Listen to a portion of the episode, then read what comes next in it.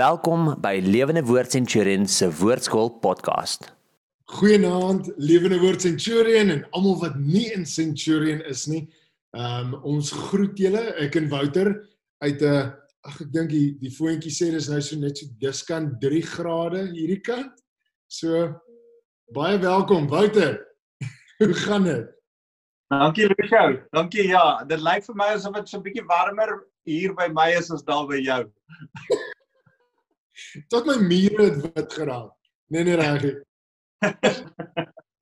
dus ja, vanaand skop ons verder af met met Hebreërs 11, baie opgewonde, uitstekende stuk.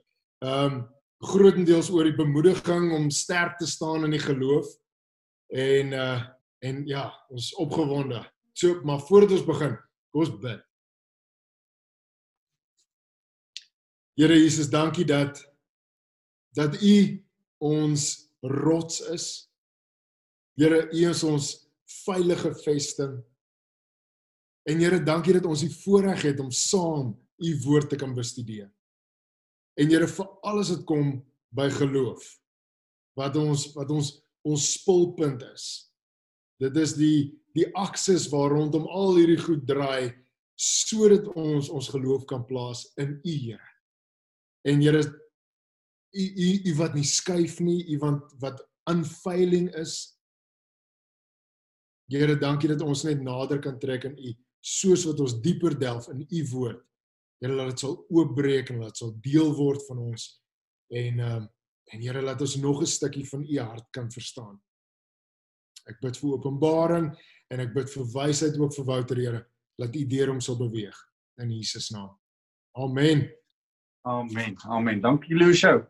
Ehm um, nou la, laasweek het ons weggespring met hierdie wonderlike hoofstuk 11 en uh dat dit eintlik die definisie van geloof is. En en hoofstuk 11 vers 1 is een van daai gedeeltes soos uh Romeine 8 vers 1 en 'n paar ander gedeeltes wat jy eintlik uit jou kop uit behoort te ken. As 'n as 'n Christen wat nou 'n bietjie pad met die Here stap, is dit van die missier en in jou kop te kry. Maar ehm um, ek ek wil weer sê as ons praat oor die definisie van geloof, dan gaan dit eintlik oor 'n vaste wete dat daar 'n abstrakte ding is wat jy nie kan sien nie, maar wat jy weet waar is. Nou nou eintlik uh leef ons almal daarmee. Uh, hoekom spring jy nie elke dag van die dak af nie want jy het 'n vaste wete dat dit wat abstrak is en jy nie noodwendig altyd fisies kan sien nie, jy sien die effek daarvan, uh swarte krag is 'n realiteit en jy gaan jou bene breek as jy van die dak af spring. So um, dis interessant. Ek ek dink ons uh, die feit dat dat dat baie mense lewensversekering het en ek 'n voorstander van lewensversekering want ek dink uh dat die Bybel sê jy's erger as 'n ongelowige as jy nie vir jou gesin sorg nie en ek dink dit geld ook vir na jou dood behoort jou gesin versorg ag agtergelaat te word. Uh en en en ek dink dat lewensversekering is 'n tipe van geloof. Dis 'n vaste wete dat dit wat abstrakt is, die dood wel er kom. Uh dis kom jy lewensversekering het. So uh, dis interessant. Uh ek ek dink daar's verskillende maniere om na dit te kyk. So ek gaan net weer vers 1 en 2 lees en dan gaan ons aan met vers 3 want ek wil eintlik by hierdie helder van geloof uitkom hy beskryf geloof en dan gaan hy uh voorbeelde gee daarvan en 'n hele rits voorbeelde. Eintlik al die saints, al die uh, ouens uit die Ou Testament uit wat net ons heroes is uit van geloof. Nou sê hy, wat is geloof dan? Dis 'n vaste versekering dat die dinge waarna ons uitsien inderdaad sal gebeur. Dis die bewys dat God die dinge wat ons nog nie kan sien nie, waar sal maak. Ons het verlede week daaroor gepraat. Juis op grond van hierdie geloof word daar so positief oor die mense van vroeër getuig. Nou begin hy oor hulle praat. Omdat ons glo, verstaan ons dat God deur net 'n woord te spreek die ganse heelal geskep het wat ons nou kan sien. Het dus nie uit sigbare dinge ontstaan nie. So daar was nog nie sigbaar want hy hy sê vaste geloof is iets wat jy nog nie kan sien nie die vaste wete dat dit daar is al kan jy dit nog nie sien nie so al het dit die goed nog nie bestaan nie, het God 'n woord gespreek en dit het nou, nou ons kan ure lank praat oor dat Jesus die woord is, logos. En dat hy dat dat die woord uitgespreek is en die skepende krag van die Here in sy woorde lê. En en ek dink onwillekeurig gaan ehm um, uh, Spreuke 18 wat sê dat's dat's dat's lewe en lewe en dood in die mag van die tong. Uh en en, en uh, meer in in God se mond lê daar 'n krag wat ek dink hy ook oor ons uitspreek. So as, hy begin met die heroes van die geloof, dan begin hy by God self. En en ek dink ek het dit verlede week ook gesê, maar wat my so beïndruk en toe ek oor hierdie gaan dink en en in regtig met die Here praat oor hierdie skrif Hebreërs 12 vers 3 en veral ook Hebreërs 5 vers 8 daar rond dan dan, dan kom ek agter dat Vader het geloof in die Heilige Gees en die Seun. Jesus toe hy op aarde was, het geloof gehad in Vader Hy het gesê ek doen net wat wat wat ek die Vader sien doen, dit doen ek. Ek sê net dit wat die Vader en Jesus het geloof gehad in die Heilige Gees. Want hy sê ek stuur vir julle 'n ander trooster wat nog meer gaan deur julle gaan regkry as wat ek reg gekry het toe ek hier op aarde was. Ja. En en en en dan sê hy ehm um, dan dink ek ook interessant genoeg dat Jesus Christus op aarde geloof gehad het in homself as die seun van God. Nou ek ek ek, ek kan baie lank hieroor uitbrei, maar ek dink en ons het so rukkie terug daaroor gepraat. Ek dink hy was seun van God, hy was ten volle God wat gekies het Filippense 2 vers 7 om nie in goddelikheid te beweeg nie, maar in menslikheid te opereer met die geloof in sy goddelikheid dat selfs met die geloof in sy goddelikheid hy die vermoë gehad het om wonderwerke te doen as 'n mens. Sodat ek en jy as 'n mens het ons geloof in die goddelikheid van Jesus Christus wonderwerke kan doen. Nou nou ek ek wil hê jy moet so 'n bietjie daaroor dink. Jesus het nie as God wonderwerke gedoen nie. Ja. Hy het as mens wonderwerke gedoen terwyl hy goddelikheid geglo het sodat ek en jy vandag op aarde as mens wonderwerke kan doen glo kan doen as ons glo in die goddelikheid van van Christus. Maak dit ja. vir jou sin? So ek as as as hy begin by die heroes van ons geloof van die Ou Testament, dan dan dink ek is dit gepas dat die skrywer van Hebreërs vir hierdie Jode aan wie hy skryf en ons vandag nog begin by Vader God by Jesus en by die Heilige Gees en die skepping as hierdie wonderlike geloofsdaad beskryf. Waaroor ons seker nog baie kan sê, maar hulle hulle sê een versie en dan maak hy dit realisties, dan dan gaan hy aan en hy aansin noem. Dan sê hy omdat Abel het hy 'n beter offer as Kain aan God gebring. God het Abel se offer aanvaar en daarmee bevestig dat hy 'n regverdige mens is en alles sou lankal dood, praat hy deur sy geloof nog steeds met ons. Nou as ons uh Genesis 4 gaan lees en ek gaan nie in detail Genesis 4 lees nie. Verskillende redes hoekom ek dink dat Abel se offer beter kans was. Ek dink Abel het dit gedoen uit geloof uit, uit 'n liefde. Kain het dit gedoen uit plig uit. Hmm. It's the right thing to do. Twee, Abel het dit gedoen uit 'n plek waar hy sy beste, eerste, vetste. Ons het so rukkie terug in die kerk daaroor gepraat. Die die die skrif sê, ek dink is is Genesis 4 vers 3 of 4, dan sê hy Abel het sy beste, sy vetste, sy sy sy eerste gevat. En dan sê dieselfde skrif Kain het 'n offer van sy graan en en en en en oes gevat. Nou 'n offer versus beste eerste vetste. Ja. Dis net praat van 'n gesindheidsverskil. Daar was 'n gesindheidsverskil in hulle harte ten opsigte van hulle offers. wat Abel ook dink ek reg kry is om terugwerkend te sien dat daar 'n bloedverbond gemaak is toe die klere vir in plek van vyeblare was daar velklere vir Adam en Eva gegee en die bloedverbond het heen gewys na 'n bloedverbond wat kom in die Messias later. En hy het iets van 'n bloedverbond gesnap en met die Here 'n bloedverbond. Want onthou julle ons het in Romeine ag Hebreërs 9 vers 22 gelees sonder bloedvergieting vind daar geen vergifnis van sonde plaas nie. Nou erns uit verhouding sonder dat hy uh enige openbaring sonder dat hy skrif daarvoor gehad het. Erns in sy verhouding moes hy openbaringskennis gehad het dat bloedvergieting bring uh sondevergifnis mee. En en erns in sy bloedvergieting in die heenwysing. Onthou ons het in Hebreërs 10 gesê, Hebreërs 10 sê hierdie interessante ding dat uh wil sê Hebreërs 9 vers 22 sonder bloedvergieting vind daar geen vergifnis van sonde plaas nie sê hoofstuk 10 vers 4 die bloed van bulle en bokke kan onmoontlik sondes wegneem. Ja. Wanneer neem bulle en bokke se bloed sonde weg as dit vooruit in die offer die ou wat die offer bring se gedagte is dat ek eintlik met hierdie bloed na die Messias vorentoe kyk. Net dan as dit die Messias verteenwoordig is daai bloed 'n sondeoffer. Is dit eintlik wat reinig?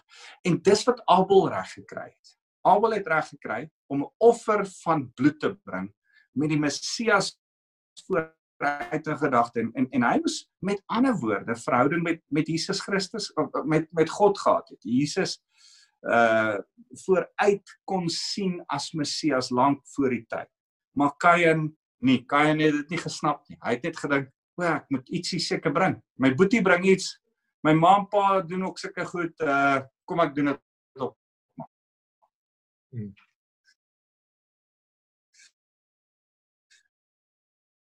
En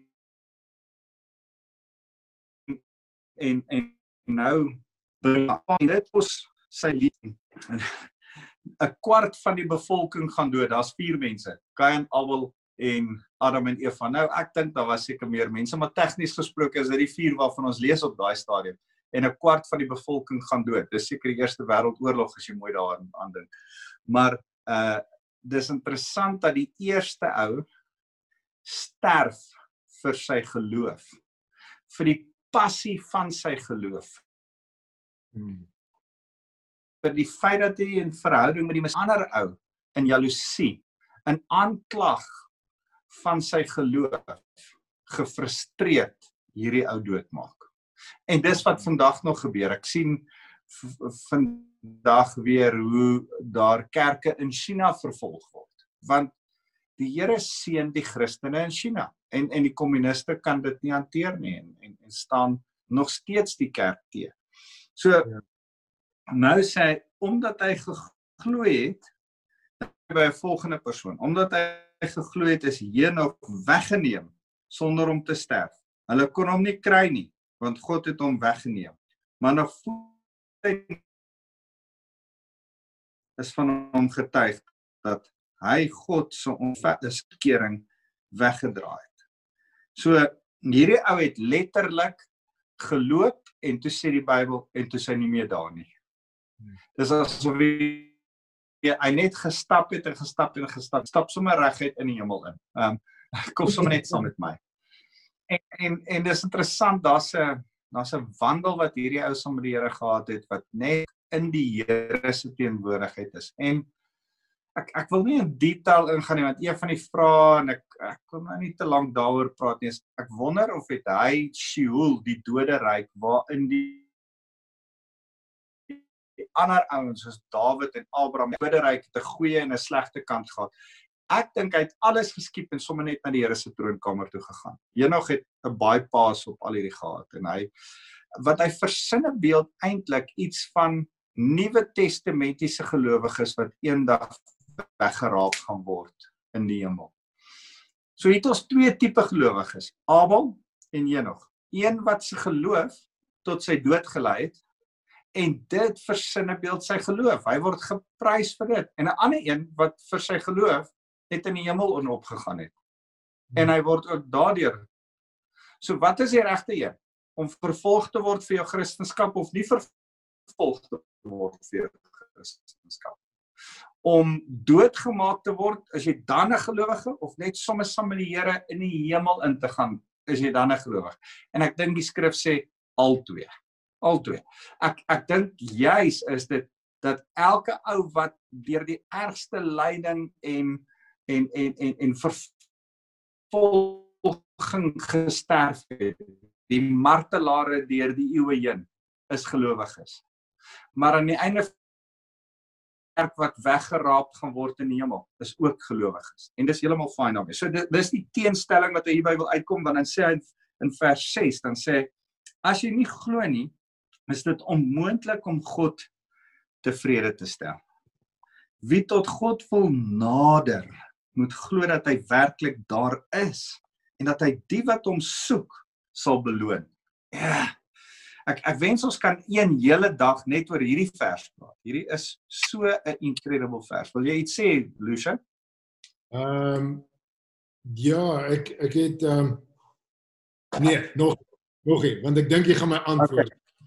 Ek laat laat ek laat laat ek oor hierdie incredible vers praat. Hy sê dis onmoontlik om God tevrede te stel sonder geloof. Geloof is in is vir my as ek aan Abraham se lewe dink waarop ons net nou gaan uitkom. As as ek aan geloof dink, dan dink ek baie keer geloof is gelyk aan verhouding.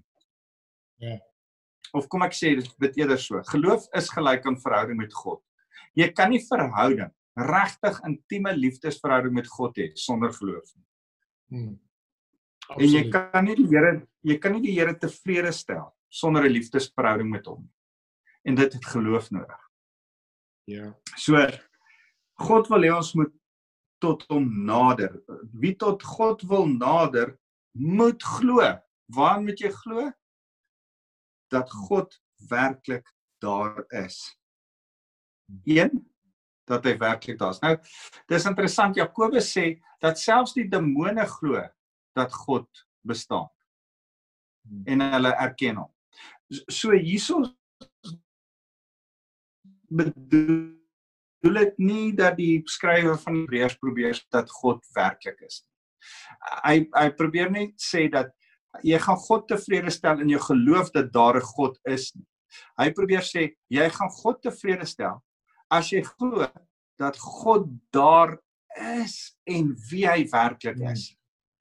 Die die dit wat hy probeer sê is jy moet die volheid gaan van God besef dat God is.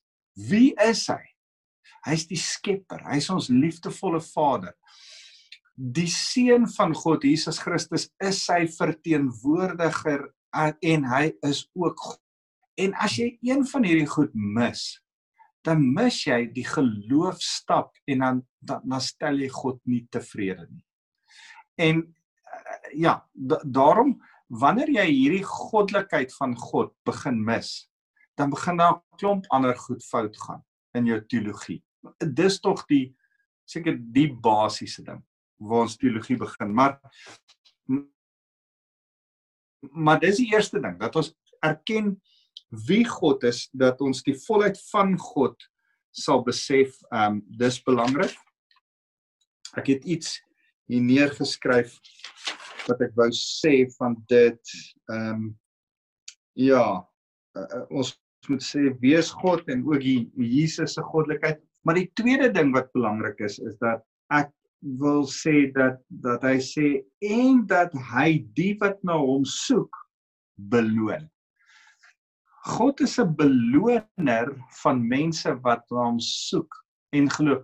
Geloof het altyd met beloning te doen. En en en of ons nou die beloning wil hê of nie, ons gaan dit kry. Uh, en daar's verskillende belonings wat ons gaan kry. En beloning is is deel van ons geloofslewe met God. Want alles wat hy nou verder gaan verduidelik. Hy het nou oor twee ouens gepraat wat en en het niks oor hulle beloning regtig gepraat oor Abel en Henog. Maar van nou af gaan hy oor beloning praat. Noag se beloning, Abraham se beloning, Sara se beloning, Isak se beloning, Jakob se beloning. En as ek oor die belonings praat, dan dan, dan kom ons agter hier's belonings wat mense hulle lewenstyd ervaar het en na hulle lewenstyd ervaar het. Uh hier's belonings wat ek en jy in hierdie lewenstyd gaan ervaar, maar hier's belonings hy na hierdie lewenstyd in ons ewige lewe gaan ervaar maar ook na ons lewenstyd in ons nalatenskap vir mense wat agterbly gaan gaan los. So my en jou beloning Lucia, ons as gelowiges se beloning is nie net vir hierdie lewe net vir ons nie. Anders is ons so so short-sighted soos wat Hiskia was toe hy sê, "O, solank die straf net nie in my lewenstyd kom nie." Verstaan? Ja. Ons sê Here seën ons in ons leeftyd en in die leeftyd van ons kinders en ons kleinkinders en ons agter agter agter kleinkinders. Daai hele ding. Ah, dink aan wie aan aan Andrew Murray wat se se kinders, se kindskinders, se kinds kind kinds en en en tot in die 60 geslag waar hulle nou is, ervaar die seën van die Here van 'n ou wat die Here voluit gedien het met sy hele hart. Ah, net incredible. Um ek ek ek het jou vertel Lucia van Andrew Murray senior wat vir 40 jaar lank die pastoor die die dominee was van daai mooi kerk in Graafrenet. Nou nog as jy deur Graafrenet ry daai by kerk in die middel van die dorp. Yes. Vir 40 jaar lank het sy die dominee van daai kerk. Elke Vrydag aand, elke Vrydag aand vir 40 jaar lank het hy gebid vir herlewing in Suid-Afrika as jy nou wil praat van 'n Here van geloof. Hy het die geloof gesien en gehad om te sê die gees van die Here gaan uitgestort word oor Suid-Afrika. Hy het vrug in sy lewe gesien as jy aan die uh, um herlewing in Botswana kyk en die sendelinge wat hy gehelp establish het en die die die die die uh Bybel wat vertaal is in Sotho en Swana incredible goed ek wens ek kan genoem. Ek praat nou nie van Andrew Murray wat ons ken nie, sy pa. Maar wat hy eintlik nooit gesien het nie, is die herlewing wat deur sy seun gekom het en die Heilige Gees wat uitgestort is en woester lê. Ja. Ehm um, uitgestort is en en al daai goed, herlewing en herlewing en herlewing wat John G Lake gebring het en en en en en goed wat in Suid-Afrika gebeur het as gevolg van sy geloof en sy gebed. Dis dis vir my so mooi. So die Here beloon ons. Die Here beloon ouens soos soos Andrew Murray, junior en senior wat in geloof optree. Hy beloon vir my en jou oor ons geloof. En ek wil vir jou sê die die Here is 'n is 'n beloner van mense wat in geloof hom soek. Nou begin hy hierdie beloning beskryf. Nou sê hy omdat hy geglo het, het Noag toe God hom gewaarsku het oor wat nog uh nie gesien kon word nie. Gehoorsaam die ark gebou waardeur hy sy huisgesin gered en die wêreld veroordeel. So het hy dan 'n erfgenaam geword van die vryspraak wat 'n mens deur geloof ontvang. Hy het 'n erfgenaam geword. Hy het 'n beloning van vryspraak gekry. In 'n tyd toe almal geoordeel is vir hulle sondes, is hy vrygespreek as gevolg van sy geloof. Die ding wat ons van Noag moet raak sien, is een, hy's vrygespreek in 'n tyd toe almal moes dood as ja. gevolg van geloof. Vir my en jou op grond van ons geloof word ons vrygespreek maar ons moet eintlik soos in Noag se tyd almal dood as gevolg van sonde. Die loon van die sonde Romeine is die dood. Maar iets anders te wil ek jou wys interessant van van Noag. Omdat hy geglo het vers 7 het Noag toe God hom gewaarsku uh oor wat nog nie gesien kon word nie. Gehoorsaam die ark gebou. Nou daai gehoorsaam wil ek op klem lê. Hy het vir langer as 100 jaar lank aan die ark gebou. En dit lyk vir ons uit wat ons lees van Genesis dat die Here vir hom gesê het: "Bou 'n boot. Hier kom 'n vloed. en die Here nie weer met hom tussenin gepraat het en elke 30 jaar of elke 5 jaar dit hernie het nie. Sjoe. Imagine vir 100 jaar gaan jy op 'n woord van 100 jaar terug in 'n tyd want want hoor mooi wat sê hierdie skrif. Die skrif sê oor wat hy nog nie gesien het nie. Wat bedoel hy nog nie gesien het nie? In die tyd van Noag het dit nog nie gereën nie. Die net na die vloed het dit begin reën. Met die vloed was dit die eerste keer wat mense reën ervaar het. Die skrif Noag se tyd in tot en met Noag se tyd was die aarde van onder af benat.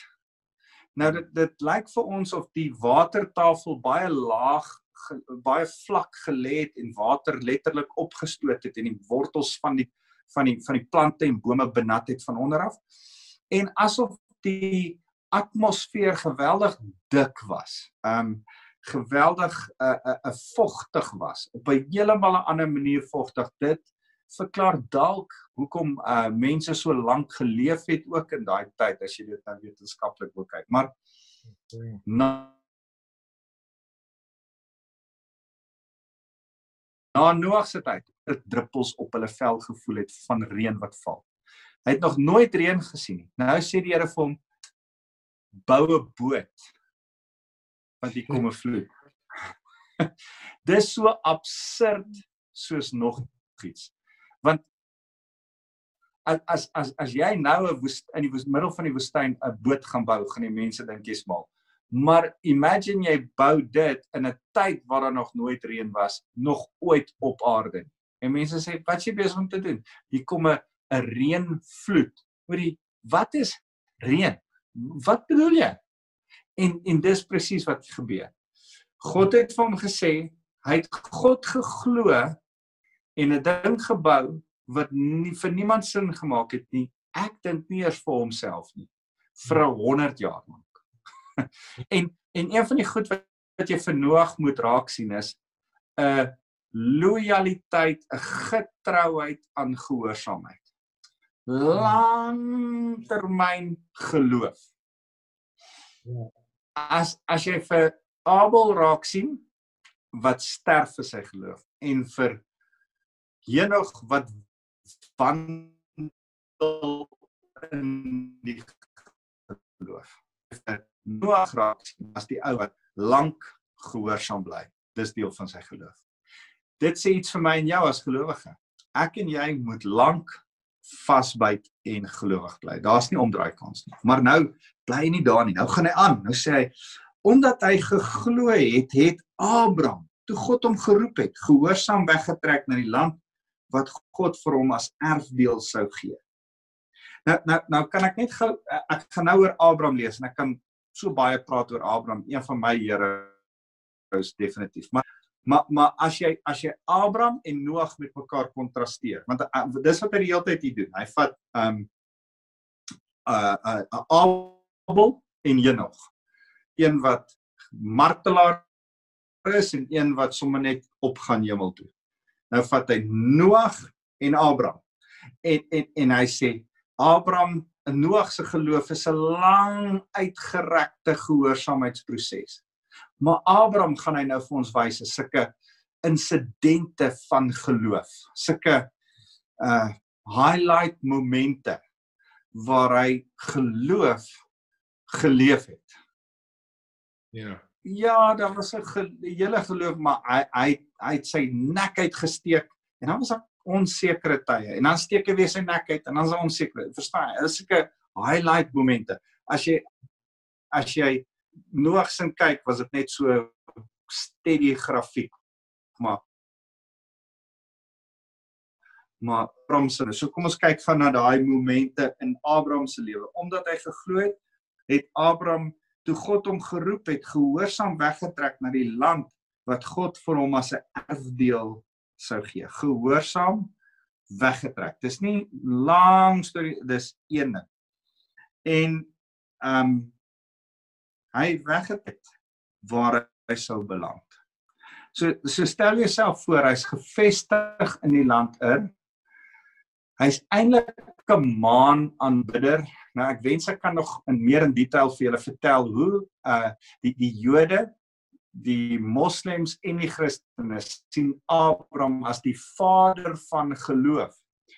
Uh die hele Islam geloof is gebou op maan aanbidding wat eintlik in daai streek van die land van Ur vandaan kom. Hulle is maanaanbidders. Uh, die Arabiere het in die tyd van uh, uh, Mohammed kort na Christus het hulle eintlik maanaanbidding toegepas. Daar was 365 verskillende gode. Dat net een God oorgebly toe Mohammed klaar is met hulle. Hy het almal uh weggedoen mee en doodgemaak, al die priesters doodgemaak en al die afgode afgebreek en een God oorgehou. Dit was die Kaaba, die die die maangod Allah. En um, en maanaanbidding is deel van van daai 'n uh, sterk deel van daai Midde-Oosterse kultuur en vandag nog deel van uh die Islam godsdienst. Dis dis interessant genoeg dat die sekelmaan en al daai goed deel uitmaak van hulle godsdienst. Ja. Ja. So ehm um, op die moskee is is daai sekelmaan en daai die ja, dit maak ja. sin. So ehm um, ja, en en ek dink van dit het probeer hulle nog terug treis na Abraham toe maar ek wil nou nie te veel detail op Facebook veral daaroor sê nie maar ehm um, as as as dink aan Abraham dan besef ek hoe ongelooflik groot dit moet wees vir 'n heidense ou wat eintlik 'n afgodsaanbidder was, 'n maangod aanbidder was. Om die Here in geloof te vertrou en te sê los alles wat jy het. Nie verkoop dit, maak al jou goed bymekaar en gaan nie, los dit en trek na 'n land wat ek vir jou sal wys. Nog nie eers 'n eindbestemming nie ek soos wat jy gaan eventually gaan ek jou wys waar's dit. Kan jy ja. dink as ek vir jou sê, hoorie, klim op die vliegtyg en vlieg. Jy gaan op 'n paar plekke land en jy gaan lank reis en eventually sal ek jou sê waartoe jy moet gaan. As jy daar as jy daar is eendag gaan ek vir jou sê, o ja, by the way, hierdie is die plek. Ehm um, ja. wie wie travel so, verstaan?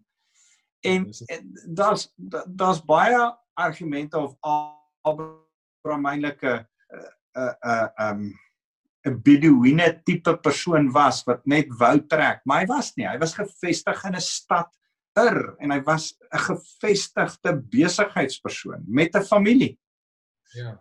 En nou moes hy iewers skielik begin trek en trek hy eintlik in geloof tot die einde van sy lewe uh, uh is sy altyd besig. En um so so mooi uh wat hier staan, hy het weggetrek sonder om te weet waar hy sou beland. Omdat hy geglo het, het hy in die beloofde land gaan woon. Onthou dat vers 6 sê dat die Here is 'n beloner van die wat hom soek. Abraham het die Here regtig gesoek en die Here het hom beloon met 'n belofte, 'n beloofde land. Nou gaan bly hy in die beloofde land, nê? Nee?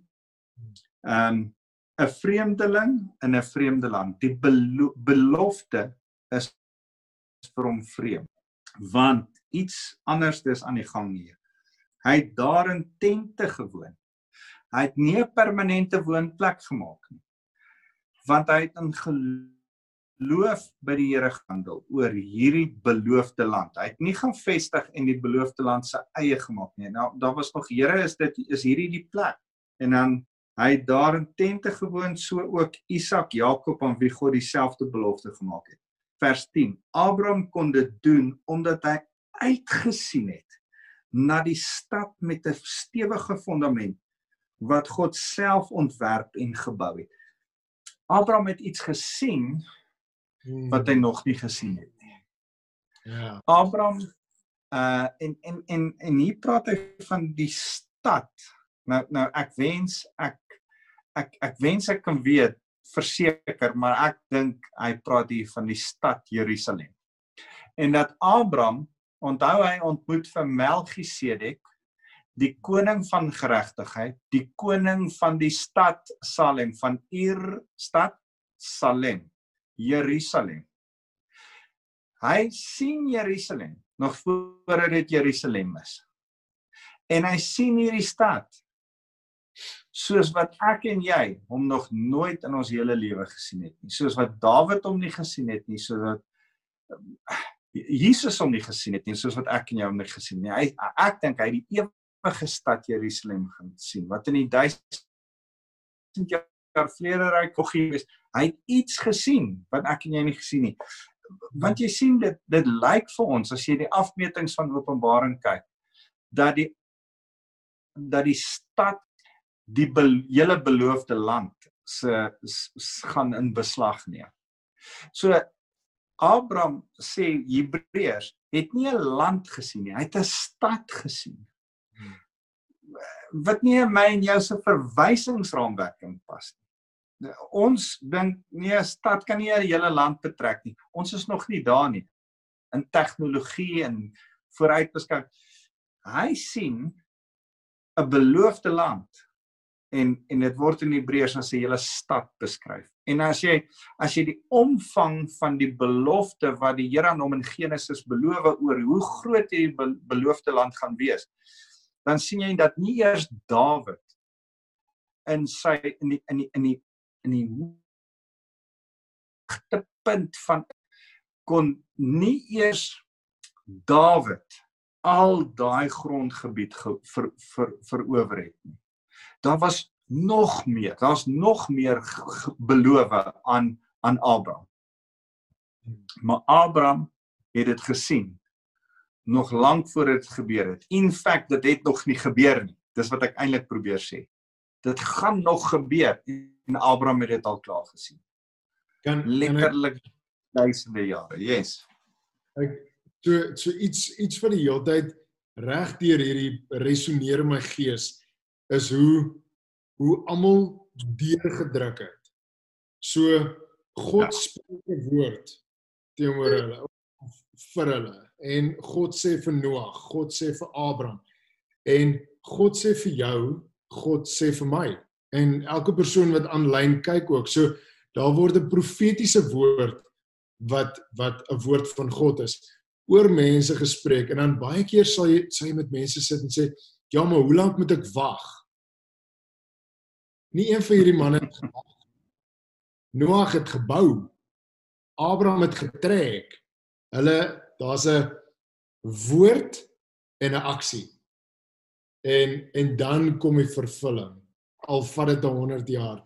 Prys die Here, dit sal nie dit sal nie ons 100 jaar vat ja, nie, maar maar, maar jy moet jy moet mooi sien wat hierdie ouens met hulle gebeur het.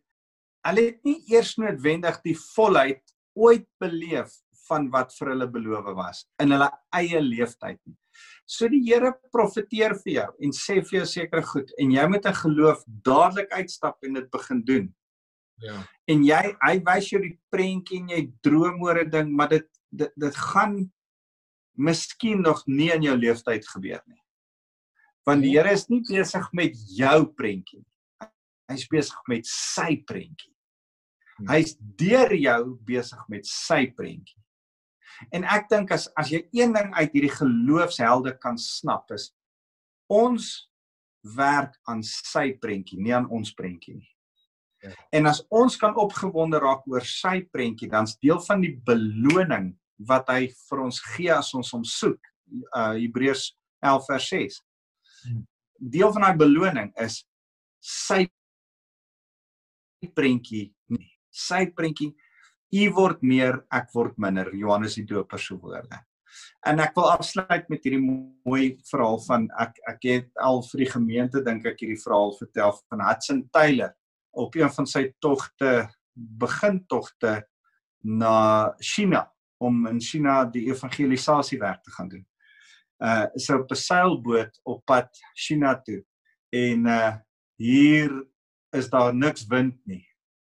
En hulle dryf al hoe nader aan aan daar by Papua New Guinea, al hoe nader aan 'n eiland waar die mense kannibale is en daai ouens op die eiland begin al hulle vuur aansteek en hulle begin al aandete hulle maage raak al begin al raas vir aandete want hier kom hierdie hele boot van mense nader Uh en hulle gaan hierdie ouens braai. En die kaptein van die skip kom by Hudson Taylor waar hy in sy kajuit lê en hy sê vir hom jy moet begin bid. Hier's niks wind nie en ons dryf al hoe nader aan die Kannibaal eiland. En Hudson Taylor sê ek sal bid mits jy die seil reis. Hy sê kan nie die seil huis nie, daar's niks wind nie. Dit gaan stupid lyk. Like. Hy sê geloof sonder dade is nie geloof nie. Hy's eers die seil, dan sal ek begin bid. Wow. En hy gesê dis 'n deal. Al lyk ek stupid, ek wil nie dood wees nie. So hy huis toe die seil. 45 minute later toe klop hy weer aan Hudson Taylor se deur toe sê asseblief jy kan nou maar ophou bid. Ons het nou so 'n sterk wind. Ons is bang ons gaan die die die die, die seile gaan weg. so Amen. um, mag ons mag ons geloof met aksie sien. Ja. Want God wil ons beloon. Al is die beloning nie net ons in nie, maar groter as ons van die beloning is dat ons in sy in sy koninkryk, sy prentjie inpas. Kom ons bid saam. Here, dis vir ons so wonderlik dat ons geloof U tevrede stel. Here, dit net alleen dit. Here, dankie dat ons in geloof U kan soek en kan besef wie waarlik is en dat in geloof ons kan besef U beloon ons en die grootste beloning wat ons kan kan ontvang is om te besef ons pas 'n klein deeltjie in U groot prentjie in. Ja. Ons eer U Jesus. Here, dankie vir geloofsvaders soos Hudson Taylor, soos uh, Andrew Murray senior en Andrew Murray junior en, en ouens soos Abraham, Noag, uh Abel en Henog. Here, ons eer U vir mense wat ons vooraf gegaan het en vir ons 'n voorbeeld gestel het wat ons kan navolg. Here, ons het U lief met alles in ons. En ons wil ons geloof in liefde kom uitsit vandag en met U verhouding kom bou. Here, kom seën elkeen wat nou na hierdie woord luister en mag U hierdie woord in hulle koppe bly draai en mag U die naprediker van die woord wees sodat hulle bly dink en op en herkou aan hoe lieflik U woord is. Dankie Jesus. Amen. Amen. Dankie Lucia. Waardeer jou. Dankie vir vanaand. Dankie Wouter, was uitstekend. Dankie.